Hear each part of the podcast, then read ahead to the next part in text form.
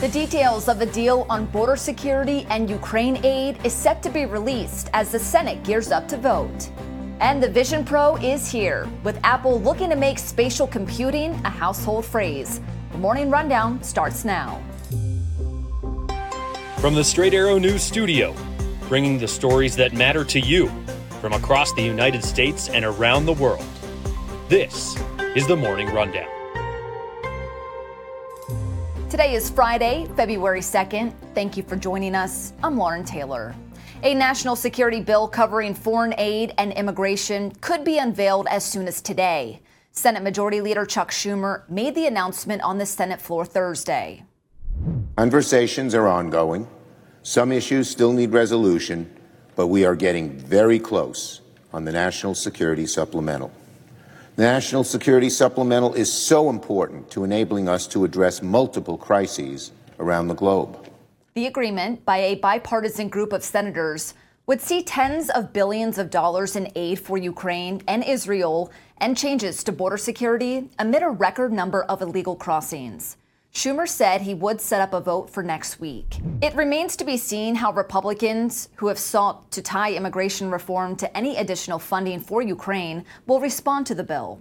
Schumer said text of the bill will be made public, if not today, by Sunday, adding that will give members enough time to read it before voting. A former CIA software engineer has been sentenced to 40 years in prison after being convicted of carrying out the largest data breach in CIA history and for possession of child pornography. Joshua Schulte was responsible for providing information in WikiLeaks' Vault 7 leak in 2017. Vault 7 detailed CIA electronic surveillance and cyber warfare capabilities.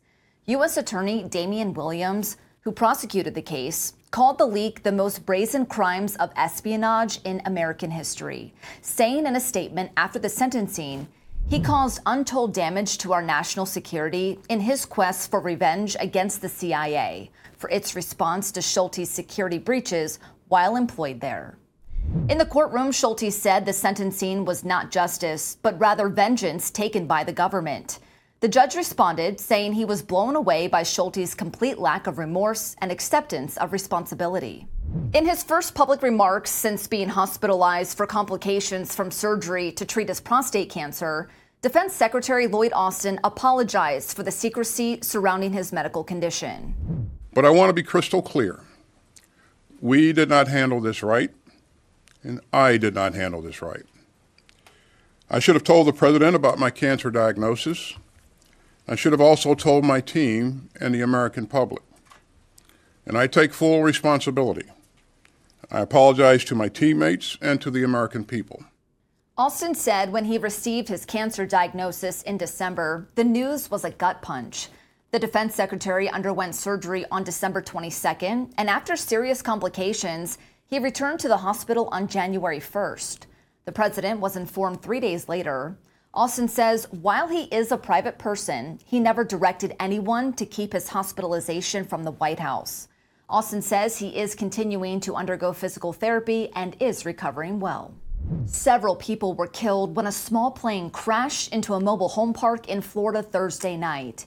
Emergency crews responded to the fiery scene in Clearwater. They found four trailers on fire with the crash plane inside one.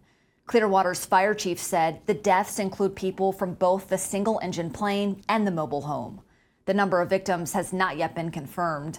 According to the FAA, the pilot reported an engine failure just before the crash. The FAA and the NTSB are investigating. Today, Apple's latest invention, the Vision Pro Mix reality headset, is hitting store shelves. Apple is hoping the Vision Pro has the revolutionary impact the iPhone did back in 2007 bringing what it's calling spatial computing to the mainstream. At $3,500, its high price point may keep many away at first. But analysts are predicting Apple will sell about 1 million or fewer devices this year.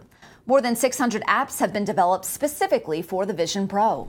And finally, this morning, in just over a week, the Kansas City Chiefs and the San Francisco 49ers will be looking to be heroes on the field at the Super Bowl.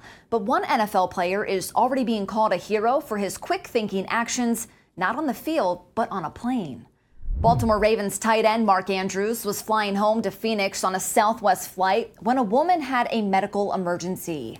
Flight attendants, as well as a doctor and nurse who were on the plane, ran over to assist. And according to passengers, the woman had a weak pulse and trouble breathing. That's when Andrews popped up from his seat and suggested that the woman could be suffering from a blood sugar problem. Andrews, who has type 1 diabetes, had his diabetic testing kit on him. He handed it over, showing the doctor and nurse how to use it, and soon the woman was stabilized. In a statement, Andrews thanked the flight attendants and said the doctor and nurse were the real heroes. These are your top stories for today. We'll see you back here on Monday. Until then, I'm Lauren Taylor. Have a great weekend.